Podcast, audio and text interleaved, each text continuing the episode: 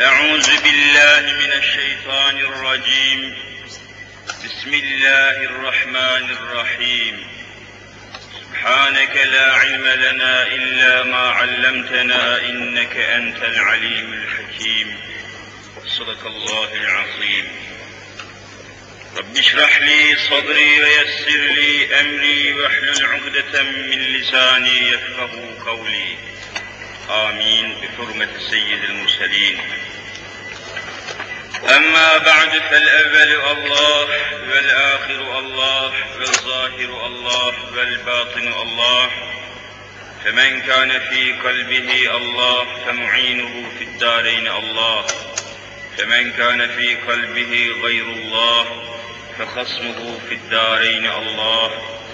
لا إله إلا الله هو الحق الملك المبين. محمد رسول الله صادق الوعد الأمين Aziz müminler, muhterem Müslümanlar,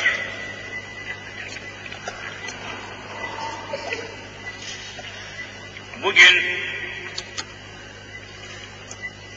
bilhassa İslam'ın beş esasından birisi olan hac üzerinde söylenmesi icap eden, bilinmesi lazım olan hususları, önemli noktaları arz etmek suretiyle yeryüzünün en büyük dini hareketine bu vesileyle biz de katılmak ve bu mukaddes yolculuğa, mukaddes kervana zihnen, fikren biz de katılmak yolunu tercih edelim. Aziz müminler, temelde İslam itikadı bir takım belirli, muayyen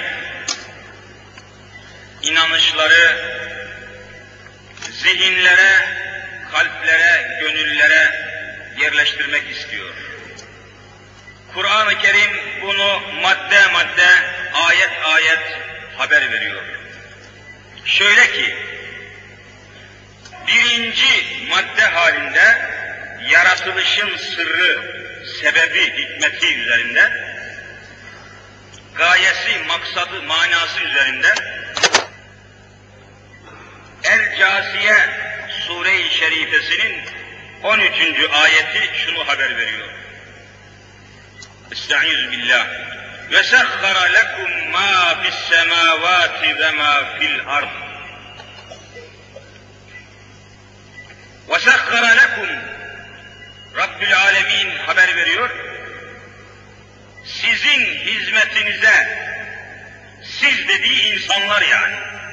Çünkü Allahu Teala'nın yeryüzünde muhatabı insanlardır. Bunu tereddütsüz kabul edeceğiz Yeryüzünde Kur'an'ın, İslam'ın, Allah'ın tek muhatabı insan.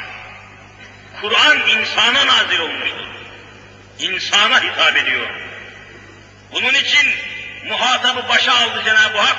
وَسَخَّرَ لَكُمْ Ancak sizin için, sizin hizmetinize, sizin emrinize, sizin hükmünüze, sizin hizmetinize amade kıldı. Neyi? Ma fis semavati ve ma fil ardı cemi'an minhu. Göklerde ne mevcutsa, yerde ne mevcut ve ne mahluk ise, hepsini cemiyan, bütünüyle, külliyen, tamamıyla hepsini kendi lütfundan, kendi kereminden, kendi ihsanından bütün mevcudatı ve mahlukatı, semavatı dolduran mevcudatı, arzı dolduran mahlukatı tamamen sizin için yarattı. Ayete bakınız. İnsan için yaratıldı. Ne mevcut ve ne mahluk ise külliyen bitemamiha hepsi insanın hizmetine, insanın işine, menfaatine, faydasına ve bu gaye için yaratılmıştır. İnne fî zâlike le âyâtin li kavmi yetefekkerûn. Tefekkürü meslek edinmiş, tefekkür yolunu seçmiş bulunan, düşünmesini bilen, ilahi metotlarla, Rabbani usullerle düşünmesini bilen kavimlere, insanlara bu hakikatte sonsuz ve mühim ibretler ve ayetler var. Düşünmesini bilenlere, düşünmeyi külfet kabul eden, nereden gelip nereye gideceğini düşünmeyi bir sıkıntı telaffi eden toplumlarda insanlık vasfı aramak mümkün değil.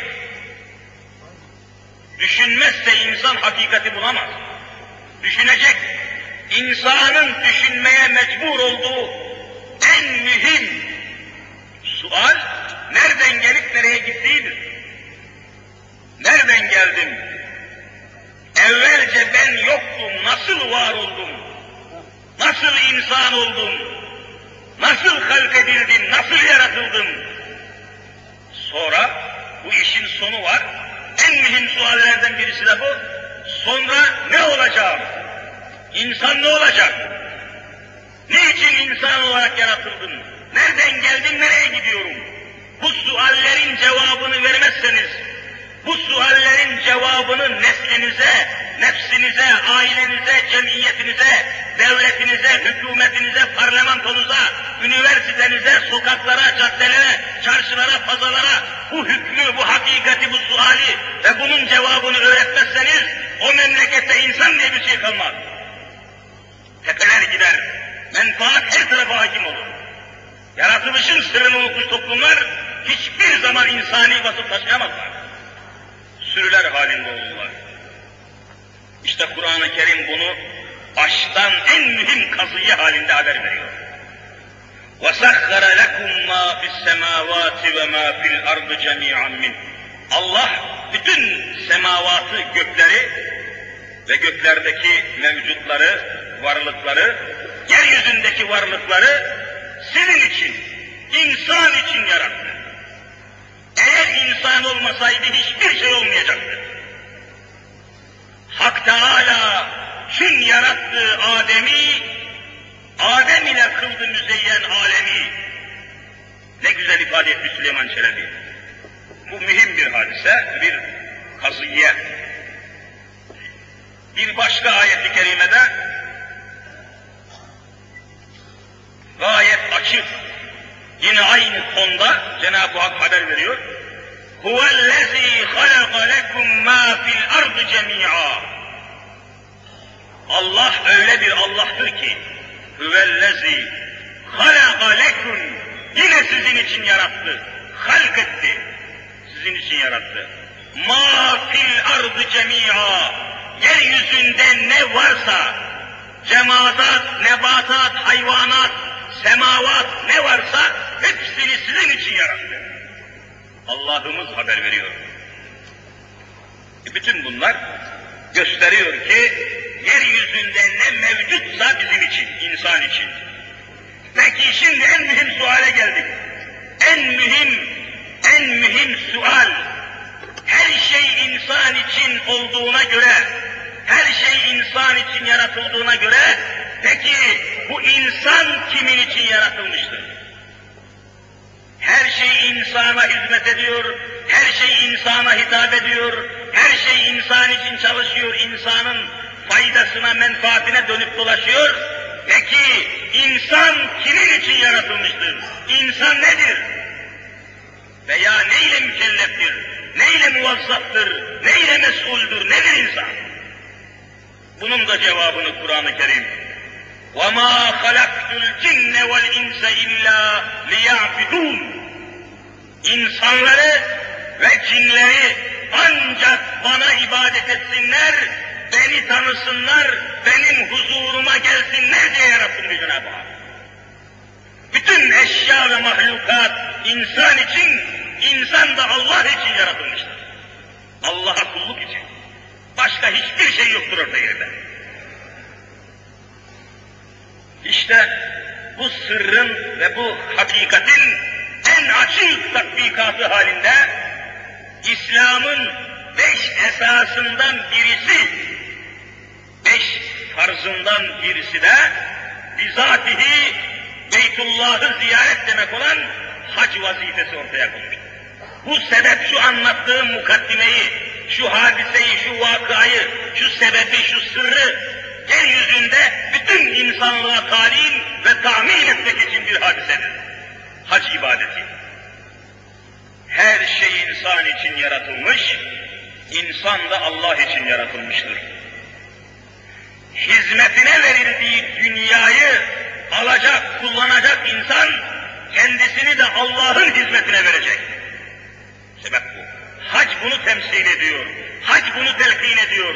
Hac bunu talim ediyor. Hac bunu ortaya koyuyor. Şimdi göreceğiz.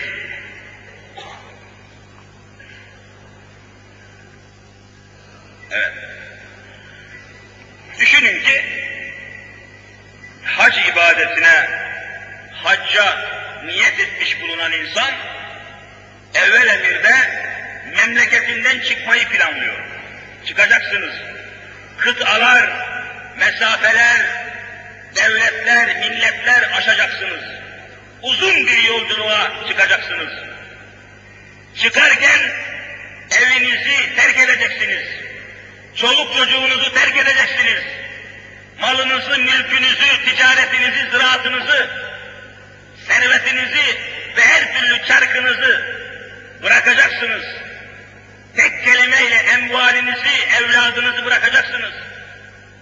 Fazla bir şey, yol azığından başka bir şey almayacak ve sadece sırtınıza bir kefen gibi ihram alarak çıkacaksınız. İhram alarak çıkacaksınız ve ayrı bir dünyaya, ayrı bir ülkeye, ayrı bir aleme gireceksiniz. Hac, hareketin esası bu. Şekli bu. Ve tabii bu şeklin içinde muazzam bir gaye saklı. Onu göreceğiz şimdi. En'am suresinin 92. ayetinde bu mana ne güzel temsil edilmiş. Hak Teala buyuruyor ki huzuruna gelen kullar için وَلَقَدْ جِئْتُمُونَا فُرَادًا كَمَا خَلَقْنَاكُمْ اَوَّلَ مَرَّةٍ وَتَرَكْتُمْ مَا خَوَّلْنَاكُمْ وَرَاءَ ظُهُورِكُمْ Cenab-ı Hak buyuruyor ki, gördünüz mü? Hepiniz teker teker benim huzuruma geldiniz. وَلَقَدْ جِئْتُمُونَا Bize, bizim huzurumuza geldiniz. Fırada, tek tek, tek tek. Tek tek geldiniz. Kema halaknakum evvele merra. İlkin nasıl yaratılmışsanız, ilkin birinci defa nasıl yaratılmışsanız, öyle huzurumuza geldiniz. Birinci defa insan yaratıldığı zaman neydi? Sadece çıplak olarak dünyaya, mülkiyeti yoktu, malı yoktu, eşyası yoktu, hiçbir şeyi yoktu, çoluk çocuğu yoktu, ailesi, efradı yoktu, tek başına insan dünyaya geldi. İşte yine benim huzuruma hep ilkin nasıl yaratılmışsanız aynı şekilde geldiniz diyor Hazreti Allah. Geldiniz. وَتَرَكْتُمْ مَا خَوَّلْنَاكُمْ وَرَاءَ ظُهُورِكُمْ Size verdiğimiz malları, evlatları, eşyaları, her türlü maddi şeyleri ne varsa hepsini arkanızda bıraktınız, terk ettiniz. Tek başına geldiniz. Şimdi nedir bu? Aziz müminler, gaye madem ki gaye, yeryüzünde gaye insanın Allah'a kul olmasıdır. Allah'ın rızasını bulmasıdır. Allah'ın razı olduğu bir insan haline gelmesidir gaye. Başka bir şey değildir. Dünya katiyen gaye değildir. Dünya Müslümanın gayesi olamaz. Dünya Müslümanın vasıtasıdır. O vasıtayla Allah'ın rızasını bulacaktır. Dünya Müslümanın bir vesilesi, bir vasıtası olacak. Dünyadayken nefsine, şeytanına, eşyasına, maddesine aldanmadan bu eşyayı, maddeyi Allah'ın emri istikametinde kullanacak ve Allah'ın rızasını bulacaktır. Dünya vasıtadır. Katiyen gaye olamaz.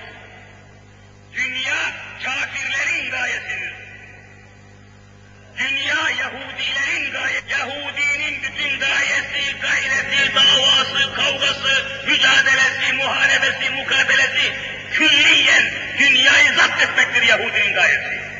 Müslümanın gayesi bu değildir. Bütün dünyadaki insanlara, mekanlara, her türlü memleketlere Allah'ın iradesini ve idaresini hakim kılmaktır. Eşya toplamak değil, yaratılmış olan eşyayı Allah'ın emrine ve cihadı emrine vermektir. İş değişiyor tamamen. İslam'ın gayesi başka. Biraz sonra göreceğiz. Resul-i Zişanımız bakınız ne müthiş bir haber verecek. Yahudi mevzundan tabii. O arz-ı mev'udu esas kabul edecek Yahudi, ondan sonra bütün dünyaya hükmedecek. Gayesi dünya onun. Hristiyanın da gayesi dünya. Ama Müslümanın gayesi dünya değil, dünyayı Allah'ın ahkamının altına vermek ve dünyayı vasıta kabul edip cennete ve cemalullah'a nail olmaktır dava. İş tamamen değişiyor. Hac bunu temsil eden ne mukaddes bir davadır, ne muazzam bir ibadettir, ne mükemmel bir sistemdir. Göreceğiz. Evet. Şimdi madem ki dünya bir vasıta, bir binek gibi bir noktaya, bir hedefe getirip bırakıyor insanı, ondan sonra terk ediyor. Şöyle düşünmek zorundayız.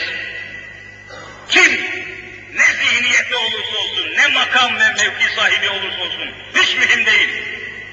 Bütün dünya sizin olsa, bütün mülk emlak sizin olsa, koskoca bir İstanbul tamamen size ait olsa, sizin çiftliğiniz olsa, bütün insanlar sizi alkışlasa, bütün insanlar sizin peşinizden koşsa, nereye kadar gelebilirler? En son ve en nihayet bu seni alkışlayan adamlar, senin mülkün, emlakin, evladın, ahbabın, etrafın, konu komşun, dostun, senetlerin, sepetlerin, mukavelelerin hepsi ancak senin peşinden nereye kadar gelebilirler biliyor musun? Mezarın eşiğine kadar. Seni mezarın içine koyduktan sonra, tek başına seni toprağa gömdükten sonra seni alkışlayan eller, adamlar, dostlar, evlatlar, kadınlar, kızlar hepsi seni orada yalnız bırakır, gerisin geriye dönerler onlar. Demek vasıtaymış bunlar. Demek ki vasıtaymış, gaye değil mi? Eğer gaye olsaydı seninle beraber devam edecekler, etmiyorlar. Bir vasıta, bir araba gibi, bir asansör gibi, hep onu misal verir. Hani asansöre biniyorsunuz da 10. kata çıkıyorsunuz. Daireniz var. 13 katlı apartmanın 10. katında bir daireniz var mesela diyorum. Aşağıdan asansöre biniyorsunuz. Asansör sizi götürüyor. Dairenizin bulunduğu kata bırakıyor, geri dönüyor. İşte dünya budur.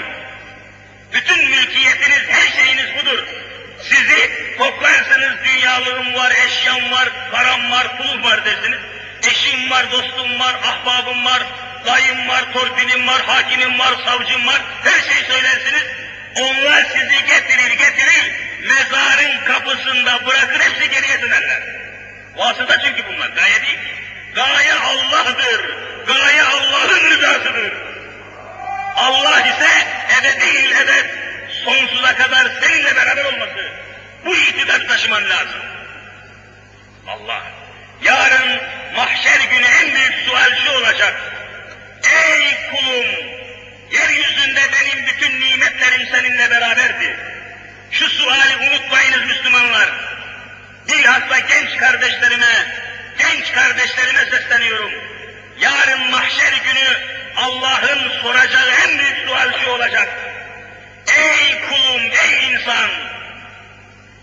Dünyada benim bütün nimetlerim seninle beraberdi. Benim lütfum, ihsanım, ikramım, merhametim bütünüyle senin yanındaydı, seninle beraber idi. En çok muhtaç olduğun havayı düşünün ki canlı mahlukatın en fazla muhtaç olduğu şey havadır, hava, oksijen, hava. Bu en büyük nimet, en büyük ilahi ihsan. Ey kulum, en çok muhtaç olduğun havayı, oksijeni o kadar çok yaratmıştım ki o havayı aramaya gitmiyordum. Her saniye senin burnunun dibinde havayı halk etmiştim diyecek. Bak hava almak için bakkala gitmiyorsun. Hava almak için şuraya buraya koşmuyorsun. Her dakika senin burnunun dibinde hava çekiyorsun durmadan, hazır buluyorsun. İlahi nimet değil midir bu? İlahi bir nimet değil midir? Suyu almak için alt kata inmiyorsun. Suya öyle bir kabiliyet vermiş ki her kaba uyuyor ve yedinci, sekizinci kata kadar su kendi kendine çıkıyor. Ayağına getirmiş suyu Cenab-ı Hak. Burnunun dibine getirmiş havayı Cenab-ı Hak. Her şeyi emrine vermiş. Ne istiyorsun başka?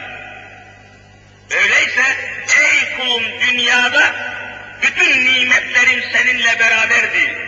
Lütfum, ihsanım, merhametim, rahmetim seninle beraberdi. Peki söyler misin, dünyadayken sen kiminle beraber oldun? Sen kiminle beraberdin? Huzurumdan kovduğum, cennetimden kovduğum şeytanla beraberlik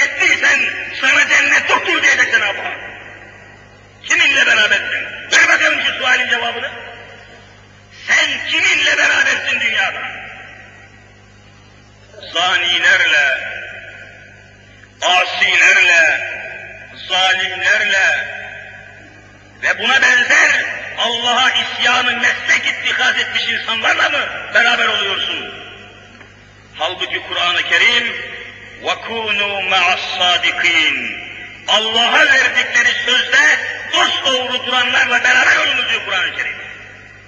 Onlarla beraber olunuz. Onlarla beraber olunuz. Şimdi gaye değil dünya. Bütün burayı iyi anlamak lazım. Görmüyorlar mı? Hiç.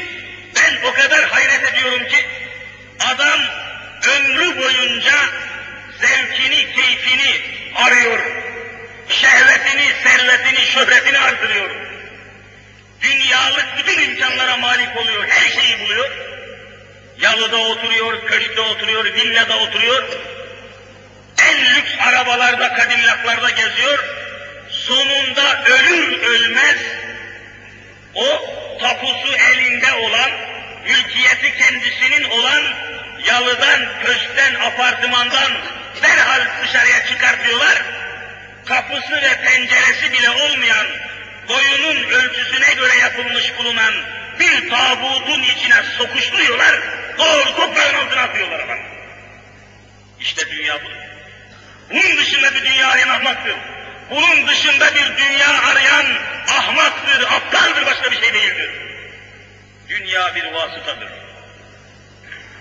İşte bu gayeyi talim için Cenab-ı Hak Müslümanların zenginlerine, Müslümanların servet sahiplerine, mülkiyet sahiplerine, Müslümanların sağlıklı olanlarına, parası, sıhhati olanlarına hac ibadetini emretmek suretiyle bütün aleme bu gayeyi, bu davayı ilan ediyor, talim ediyor. Herkes evinden ayrılıyorsun, malından ayrılıyorsun, evladından ayrılıyorsun, pasaportunu alıyorsun, bir de ihramını yanına alıyorsun, yol azığını alıyorsun, doğru hacca çıkıp gidiyorsun. Ne diyor Cenab-ı Hak? Gel kulum, bu gayeyi insanlara talim etmek için gel. Ben seni dünyada ve dünya için yaratmadım.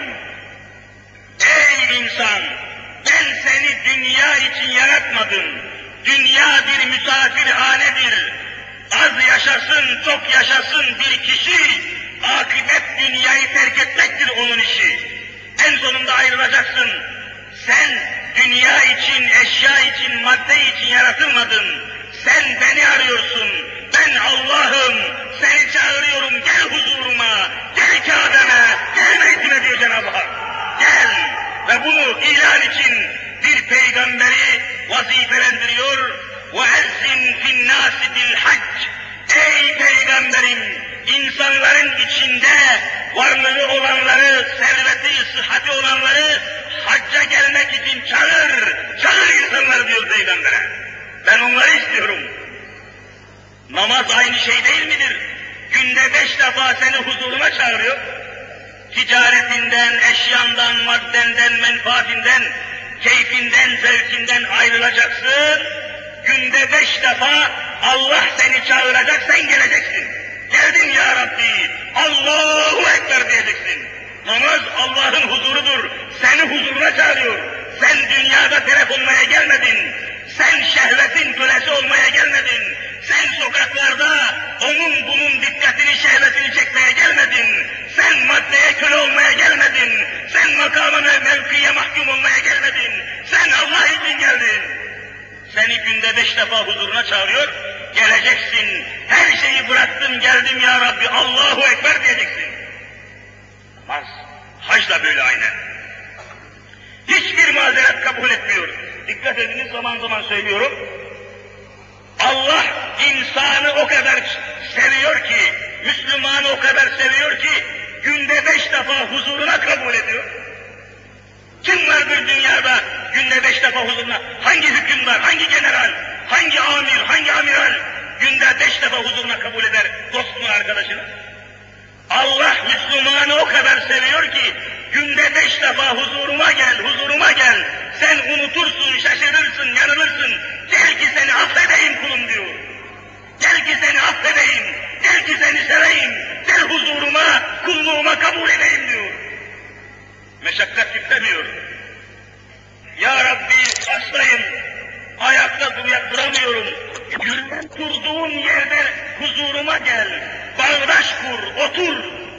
Oturduğun yerde huzuruma gel. Yine seni kabul ederim diyor. Ya Rabbi oturamayacak kadar hastayım. Perişanım. Hiç elim ayağım tutmuyor. Zararı yok diyor Rabbül Alemin. Sırt üstü uzan. Sırt üstü uzan. Başının hareketiyle huzuruma gel. Yine kabul ederim diyor. Ya Rabbi başım da çalışmıyor. Hareket ettiremiyorum. Zarar yok diye seni yine huzuruma kabul ediyorum. Göz kapaklarını, kirpiklerini oynat, yine namazda kabul ediyorum seni diyor. Hayır ya Rabbi, benim hazırlığım yok, hastalığım var, durmadan idrarım akıyor. Sidiğim, idrarım damla damla akıyor. Bir namazdan öbür namaza kadar kesilmeden devam ediyor. Rabbül Alemin buyuruyor ki yine seni seviyorum, yine huzuruma kabul ediyorum. Sahibi özürsün, özür sahibisin. İdrarın, sidiğin aka aka seni huzuruma kabul ediyorum diyor. Öyleyse ya Rabbi benim çamaşırım kirlen, kirleniyor, durmadan kan damlıyor, durmadan idrar damlıyor, benim kilotum, benim çamaşırım kirleniyor. Bu ne olacak? Seni affediyorum. Onu yıkamak ve değiştirmek elinde olmadığı için tertemiz gibi kabul ediyor, yine huzuruma kabul ediyorum diyor Cenab-ı Hak. Niye gelmiyorsun bakayım sen? İşte bunun içindir ki namaz kılmamaya hiçbir mazeret kabul etmemişler ya.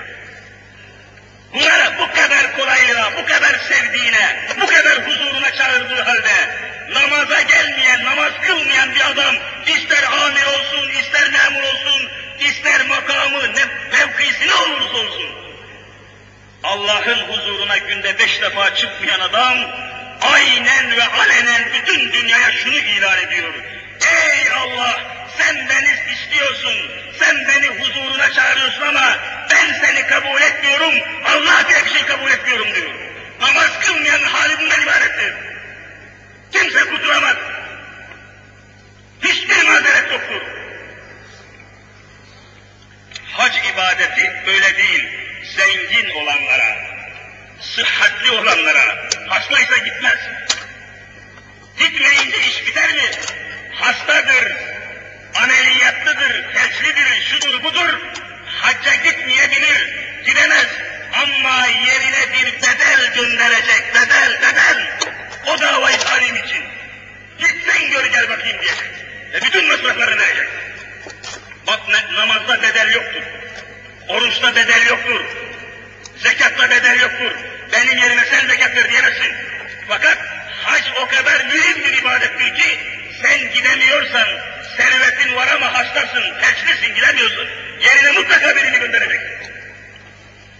Ne muazzam meseleler var. Evet. Bu gayeyi talim için dünya bir vasıtadır, gaye değildir. Bırak gel huzuruma, gel gel. Seni ben huzuruma çekiyorum diyor Cenab-ı Hak. Haç budur. Evet. Sonra, canım gitmezsek ne olur? Bakın şimdi, hadis-i şerifte Resul-i Zişanımız Ahmed-i Mahmud Muhammed Mustafa sallallahu teala aleyhi ve sellem Efendimiz dehşetle hitap ediyor. Müslümanın servet sahibi olanlarına, Müslümanların zenginlerine, Müslümanların sağlıklı, sıhhatli olanlarına buyurmuşlar ki, hadisi Tirmizi ve sahih bir hadis. Men meleke zaden ev rahileten tebluhuhu ila beytillah ve lem yehudce felyemut inşa'e yahudiyen ev nasraniyen. Sadaka Resulullah ve nadaka Habibullah. Buyurmuşlar ki bir Müslüman Beytullah'a gidip gelinceye kadar lazım olan paraya, lazım olan masraflara, lazım olan mesarife malik olduğu halde oraya gidip gelecek imkana, vasıtaya, paraya, imkana sahip olduğu halde وَلَمْ يَحُجَّ hac etmeden ölürse her imkanı var, her fırsatı var, sıhhati var, parası pulu var. Buna rağmen hacca gitmemiş ve hac vazifesini yerine getirmeden ölmüş. Resul-i Zişanımız buyuruyor ki, فَلْيَمُتْ اِنْشَاءَ يَهُودِيًّا ev nasrani. Bilsin ki bu adam, isterse bu adam Yahudi olarak ölsün, isterse Hristiyan olarak ölsün. Bu adamda hiçbir hayır yoktur diyor Resulullah. Ya Yahudi olarak ölmüştür veya Hristiyan olarak ölmüştür. Çünkü en büyük gayeyi, en büyük davayı ihmal etmiştir. En büyük gaye nedir? Dünyayı vasıta kabul edip Allah'ın rızasını, Allah'ın davetini kabul etmemiştir bu adam. Gel demiştir, gitmemiştir.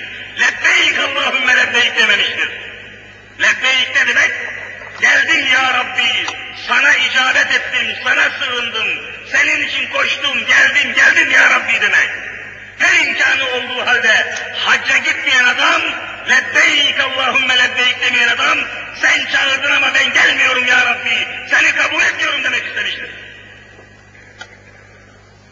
Bunlar ne mühim meselelerdir mümin kardeşlerim. İşte bu gayeyi talim için hac farizası, hac vazifesi oraya iktidarı ve istitaatı olanlar için bu şekilde farz kılınmıştır. Gaye ve maksat budur. İslam'ın tarihini talim edeceksin, Allah'ın rızasını arayacaksın, sırtında kefen gibi ihram ile koşup koşup duracaksın. Bir cihat askeri gibi, bir cihan askeri gibi çıkacaksın. Sefer edeceksin. Dünya bir misafirhanedir, bizzat idrak edeceksin. Bir dünyadan öbür dünya, dünyadan çıkacak ahirete intikal edeceksin. Hac bunun bir temsilidir, ispatıdır, ızharıdır, ikna hadisesidir.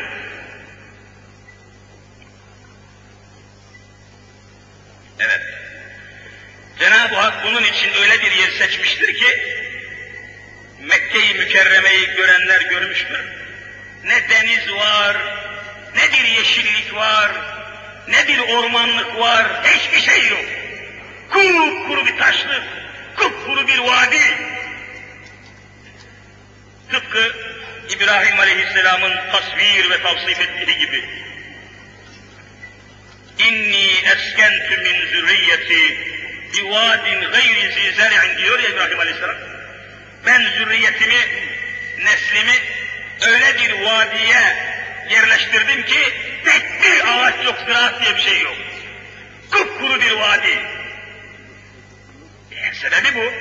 Deniz olsaydı, sahil olsaydı, yemyeşil ormanlar, ağaçlar, bostanlar, bahçeler olsaydı, hacca gidenler yine dünyaya meyledebilirdi. Yine dünyanın lezzetine, şekline, biçimine meyleder, oradaki gayeleri yine unutabilirdi. Görüyor musun? Bütün oraya yani. Hiç dileğe meyletmesin diye kupkuru taşlar, çakıllıklar, kupkuru bir dağların arasında Mekke-i Mükerreme'yi talim ettirmiş. Bu, bu gaye için bundan daha güzel bir yer olamaz bu dünyada. Hatta sırf biraz sonra göreceğiz, yalnız Allah'ı düşünsün, yalnız Allah için koşsun, dikkatini hiçbir şey çekmesin diye görüyorsunuz ki haccın farzlarından birisi de ihram giymektir, ihram. İhram bembeyaz bir elbise olacak. Dikiş bulunmayacak. İki parçadan ibaret olacak. Dikişsiz ama rengi mutlaka beyaz olacak ve ihram giyeceksin. Eğer böyle olmasaydı da sırmalı, nakışlı, süslü, motifli, dekorlu, zinetli, ipekli, her çeşit renkten, şekilden, motiften elbiseler olsaydı oraya gidenlerin gözü kayacaktı, sırmalara, yaldızlara, yıldızlara, şekillere, nakışlara bakacaklar, lebbeyk Allahümme lebbeyk diyeceklerdi. Tek renk, sade bir renk ortaya konmuş. Hep bu gaye için. Nitekim seccadenin de, seccadelerin de en eftalı bu değil midir? Sade olan seccade, nakışsız seccade, yeri gelmişken bir atıf yapayım oraya. Ben Müslümanların kızlarına, kadınlarına acıyorum. Müslümanların kızlarına ve kadınlarına mütemadiyen çeyiz hazırlığı içinde, çeyiz hazırlayacak. Ne hazırlıyor? Bir takım kumaşlar, çaputlar, fantazi, efendim malzemelerle, bir takım ipekli, sırmalı, yaldızlı, yıldızlı şeylerle durmadan bohça yapıyorlar, masa örtüsü, yastık, yorgan örtüsü falan, bütün bütün ömürlerini nakışla, iplikle, çaputla, bohçayla geçiriyor. Eline bir gün bir kitabı alıp Allah'ın dilini öğrenemiyor. Ne perişanlıktır bu. Bu bir Yahudi hilesidir bu. Her eve gidiniz Anadolu'da böyledir. Diğer memleketlerde böyledir. Yaşı, büluğa ermiş, gelinlik çağına gelmiş, mükellefiyet çağına gelmiş, mesuliyet hududuna gelmiş, yüz binlerce Anadolu'nun kızı, karısı durmadan nakış nakış nakış Kur'an'ı okumasını bilmiyor. 32 farzı bilmiyor, 54 farzı bilmiyor, İslam'ı bilmiyor ama nakış biliyor. Bu nakış onları cennete götürmez. Bu nakış hiçbir kızı cennete götürmez. Kupkuru nakış öğreniyor. Allah'ın nakışlarını göremiyor. Allah'ın süsünden mahrum kalıyor. Namaz kılamıyor, abdest alamıyor ve bütün gücüyle o bohçalara, elbiselere, çarşaflara, yorgan yüzüne, yastık yüzüne durmadan nakış yapıyor. Kur'an'ı okumasını bilmiyor. 32 farzın haberinde değil. İslam'ı bilmiyor. Cahil yetişiyor. Bu bir hiledir ki neslimizi müthiş bir istila ve işgal etmiş bulunuyor. Köylerde genellikle böyle. Şehirlere gelince, şehirlerde de kadınlarımızı Allah'tan mahrum bırakanlar var. Özellikle kadınlarımızı, kızlarımızı şehirlerde ekseriyetle tabii. Allah'ın huzurundan, Allah'a ibadetten, edepten, hayadan, iffetten mahrum bırakan bir takım hileler var. Düşmanlar var. Adam gazete çıkarıyor, gazetenin bütün sermayesi fuhuş. İtalya'nın bilmem neresinde bir fahişe soyunmuş, çırçıplak bir film çevirmiş, hemen o gazete o fahişenin resmini basıyor ve onun affının kilotuna kadar resmini alıyor, o gazeteyi neşrediyor, sayısını yüz binden iki yüz bine, beş yüz bine çıkarıyor, Müslüman bu gazeteye para verip alıyor, getirip elinde dünyanın en büyük zaniyesinin hayatını öğretiyor. Ve açıyorsunuz gazetenin en son sayfasında durmadan bir nasihat yapıyor. Ey kadınlar, dudaklarınızı şöyle boyayın, tırnaklarınızı şu kadar uzatın, şöyle cilalandırın, ojeniz böyle olsun, rujunuz böyle olsun, rimeller şöyle olsun, yanaklarında şu allığı kullanın, erkeklerin daha çok dikkatini çekin, herkesin sevgilisi olun, sokağa çıktığınız zaman bütün erkekler size baksın diye Müslümanın kızını, karısını sokaklara çekiyor, başka erkeklerin zina arzusuna buluyor. Bir hile bu, müthiş bir hile, Yahudi hilesi bu erkekleri karısını Allah'tan koparıyor. Müslüman nedir bu? Düşünebiliyor musunuz? Tırnağını uzatırsa ne olur bir kadın? Tırnağını uzatırsa, üzerini oje ile cilalandırırsa, kaplama gibi cila yaparsa, bu kadın af buyurun, büyük abdestini yaptığı zaman katiyen su ile taharetlenemez. O tırnağı uzun olan kadınların hiçbirisi su ile abdestini bozduktan sonra su ile taharetlenemez. Kağıtlarla taharetlenecek ve o uydurma pedikür, menikür gibi uzun tırnak pahasına af buyurun vücudunda pislik taşıyacak, suya yıkayamayacak, taharetten mahrum kalacak. Taharetten mahrum bırakıyor. Senin hanımını, kızını sahtekar, hain, kafir Avrupa medeniyettir diye, güzelliktir diye, şudur budur diye müthiş bir hileyle Müslümanın karısını taharetten bırakıyor. Necaset taşıtıyor. O uzun tırnakları yıkayabilir mi? Avret mahallini yıkaması kabil mi? Tırnağıyla çizer, mikrop kapar, tehlike olur filan. Onu zaten yaptırmıyorlar zaten. Tırnağına ojeyi sürdüğü için o şekilde tırnağında oje olduğu halde 50 bin defa abdest alsa, 50 bin defa gusül, gusül abdesti alsa, cünüplükten çıkmıyor dört mezhebe göre. Abdest almış olmuyor. Böylece tırnakları uzun ve üzeri ojeyle cilalı olan kadınların, sokakta dolaşanların yüzde doksan dokuzu tamamen cürüp dolaşıyor, taharetsiz geziyor. Ve ibadetten mahrum bırakıyor. Yahudinin hilesini görüyor musun? Müslümanın kızını, karısını ciladır, rujdur, ojedir, boyadır, medeniyettir, haşriliktir, Avrupailiktir diye hem taharetten hem de Allah'a ibadetten mutlak geri bırakıyor. Ey Müslüman! Ne zaman uyanacaksın? Ey Müslüman! Yahudinin boyasıyla daha ne zamana kadar boyanacaksın? Ne zamana kadar uyanacaksın? Ne zamana kadar Allah diye uyanacaksın? Bir mümin bu kadar gafil olur mu ya Rabbi? Bir mümin bu kadar aldanır mı ya Rabbi? Bir mümin bu kadar sapıdır mı ya Rabbi? Neşriyat yoluyla korkunç tahribatlar açıyorlar ve Müslümanın evladını, kızını, karısını Allah'tan mahrum bırakıyorlar. Şeytana mahkum ediyorlar. Bu nasıl anlamıyor Müslüman? Evet. İşte bu nakış durmadan gelinlik çağına kadar 32 farzı öğrenmesi lazımken Resul-i Zişanımız ne buyuruyor? Talebül ilmi faridatun ala kulli müslimin ve muslime.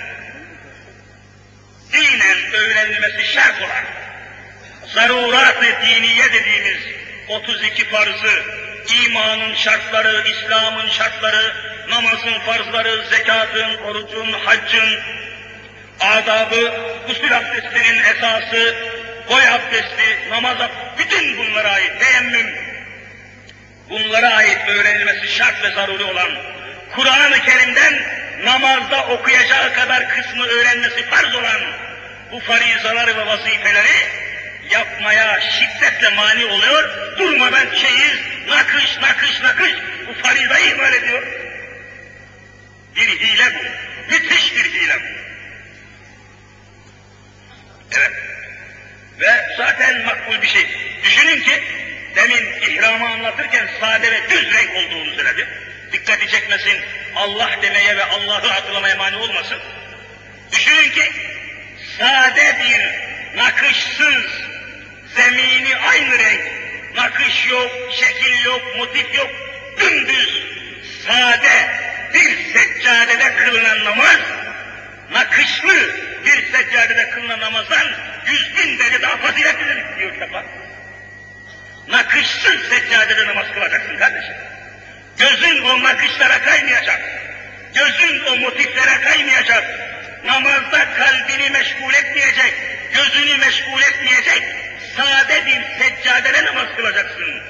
Sade, düz renk bir seccadede kılınan namaz, öbür seccadeler altınla yaldızlansa ondan daha kıymetli bir kitap Ne perişanlıktır bu. Bu ne yanlış anlamadır davayı. Efendim göz nuruymuş, efendim sanatmış sanat. Ne sanatı bu? mani olan bütün sanatlar mülgadır ve iptal edilmiştir. Evet. Demek ki bu şekilde bu gayeyi temin için Cenab-ı Hak öyle bir tedbir almış ki Resul-i Zişan Efendimiz öyle tedbir almış ki dikkat ediniz hem dünyevi bakımdan hem uhrevi bakımdan öyle bir tedbir almıştır ki Mekke-i Mükerreme'ye henüz girmeden her taraftan gelen hacılar, uzaktan yakından gelen hacılar belli yerlerde çamaşır değiştirecekler. Çamaşır değiştireceksiniz. Memleketten getirdiğiniz bütün elbiseleri çıkaracaksınız, soyunacaksınız, yıkanacaksınız, tıraş olacaksınız, tırnaklarınızı keseceksiniz, vücudunuzdaki belli kesilmesi lazım olan kılları, tüyleri kökünden temizleyeceksiniz. Soyunacaksınız, yıkandıktan sonra ihramınızı giyeceksiniz. Öyle bir ihram ki üzerinde tek bir nakış, tek bir dikiş bulunmayacak. İtibariyle harika, gaye ve tedbir itibariyle harika. Efendiler, dünyanın dört bir tarafından çeşitli memleket, sıcak memleketlerden, soğuk memleketlerden, uzaktan, yakından, çeşitli kabile, ırk, kavim, millet, her taraftan gelenler orada soyunup elbise değiştirecekler, başlarını çıplak bulunduracaklar, ayaklarını çıplak bulunduracaklar. Bir takım hayvanların öldürülmesi yasaklanıyor. Haram ediliyor. İhram haram etmek demek. Daha husus bir insan üzerinde bir bit görse, bit bit, bildiğimiz bir zamanlar insanları çatır çatır öldüren ve çeşitli hastalıklara yol açan bu bit denilen hayvanı, küçük hayvanı üzerinde bulduğu zaman Müslüman onu katiyen öldürmeyecek. Bit öldürmek yasak. Bahusus bunun üstünde durmuş İslamiye. Veya üzerinden çıkarıp bir yere atmayacak. Böylece onun çaresine bakacak. Şimdi ya nasıl şey bu? Hiç öldürülmez mi?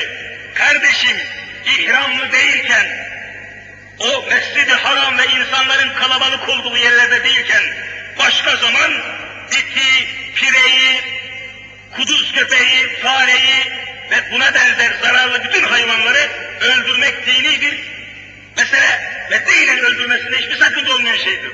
Öldürebilirsin.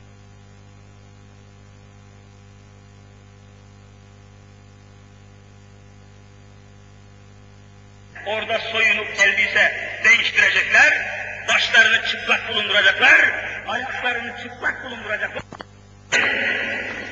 Takım hayvanların öldürülmesi yasaklanıyor. Haram ediliyor. İhram haram etmek demek.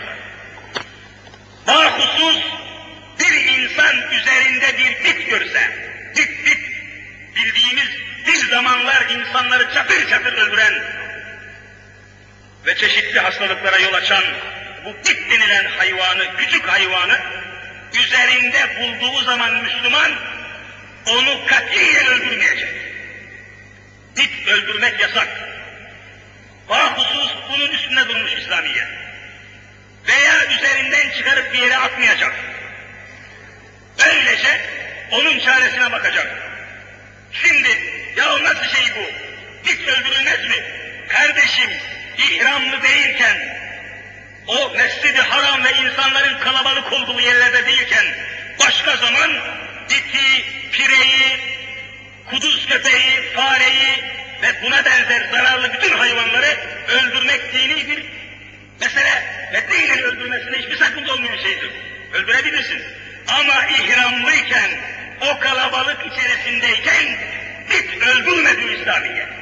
İhramlıya, hacıya hiç öldürmeyecek. Niçin? Dışarıdan baktığınız zaman bu ne biçim şey yahu dersin.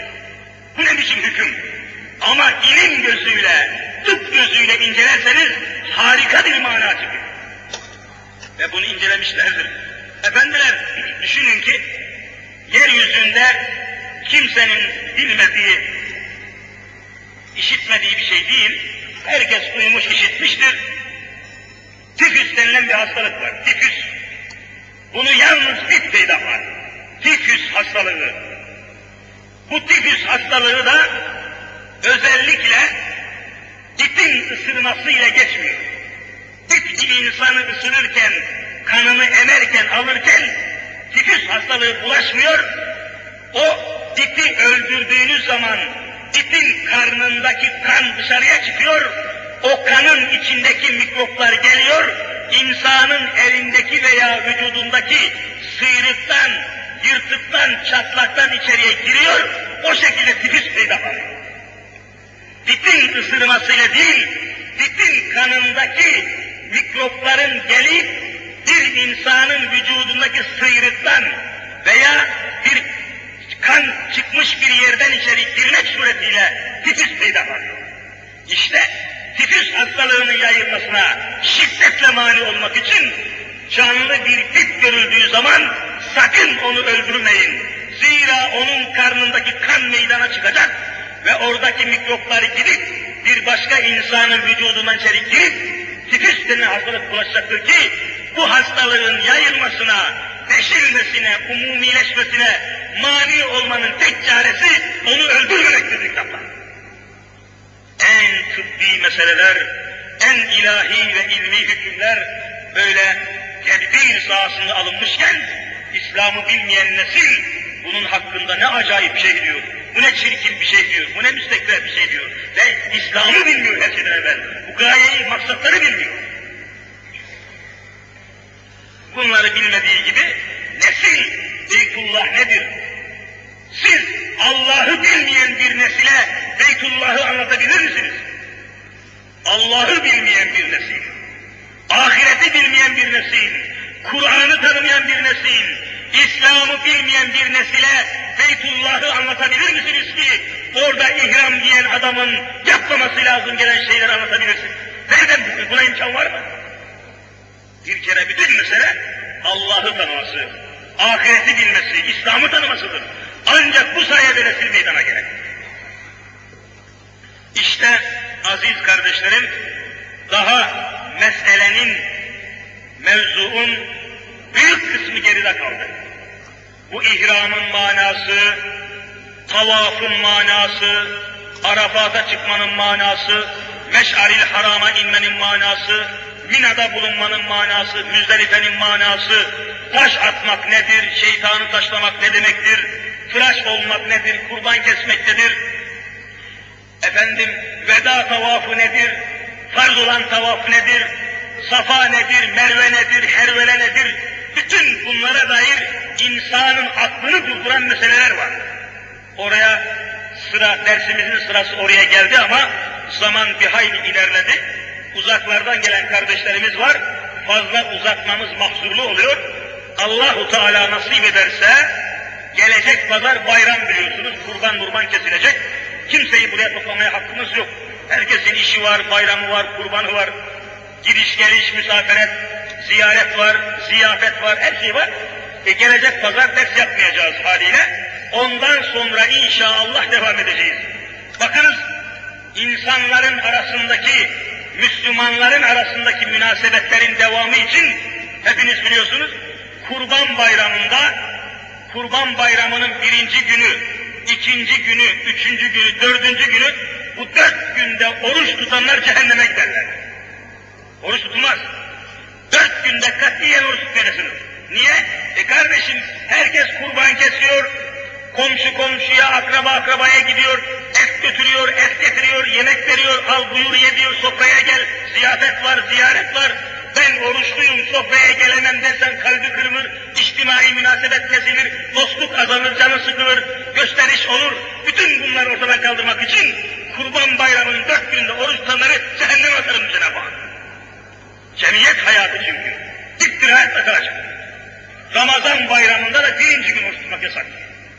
Ramazan bayramında birinci gün oruç tutmak haramdır, sonra tutulabilir. İşte kardeşlerim haftaya bayram olacak, kurbanlar keseceğiz inşallah. Cenab-ı Hak şimdiden keseceğiniz kurbanları cennete vasıta kılsın inşallah. Cenab-ı Hak şimdiden idrak etmekte olduğumuz bayramı alemi İslam'ın kurtuluşuna vesile eylesin inşallah. Bu noktaya gelmişken kardeşlerim, kesilecek kurbanlarımızın etlerini ve derilerini mutlaka değerlendirmek zorunda ve borcundayız. Büyük bir servetin vesilesi. Büyük bir servet. Düşünün ki bir Müslüman kurbanının etini veya derisini veya bağırsaklarını çok iyi değerlendirebilirse tamam. Çok büyük hizmet ediyor. Yalnız kurban kesmiş olmakla kalmaz, aynı zamanda kestiği kurbanın etiyle, derisiyle, bağırsağıyla bir başka İslami hizmete destek olduğu için kat sevap olur. Bunun için kurbanlarınızı benim yakinen bildiğim kadarıyla içindeyim, görüyorum ve onların eliyle, onların himmetiyle yetiştik, büyüdük, beslendik. En yakın bildiğim şekliyle kurbanınızın etini, derisini, bağırsağını en güzel değerlendirecek olan İmam Hatip talebelerine ve yatılı öğrencilere onu bir gıda gibi, emzik gibi yedirecek olan, emin bir şekilde yerine verecek olan ilim yayma derneğimiz vardır ki bu kurban kabul etme merkezleri vardır, teşkilatı vardır, adamları vardır, arabaları vardır, telefonları vardır, irtibatları vardır. Her taraftan sizinle teşrik mesai etme imkanı vardır. Alakalanınız ve kurbanınızın etini, derisini sakın zayi etmeyiniz. Yerli yerine vermenin tedbirine bakınız ki her taraftan İslam'a hizmet imkanı hazır olsun. Cenab-ı Hak şimdiden bu hizmetlerinizde dergahından makbul ve mübarek eylesin inşallah.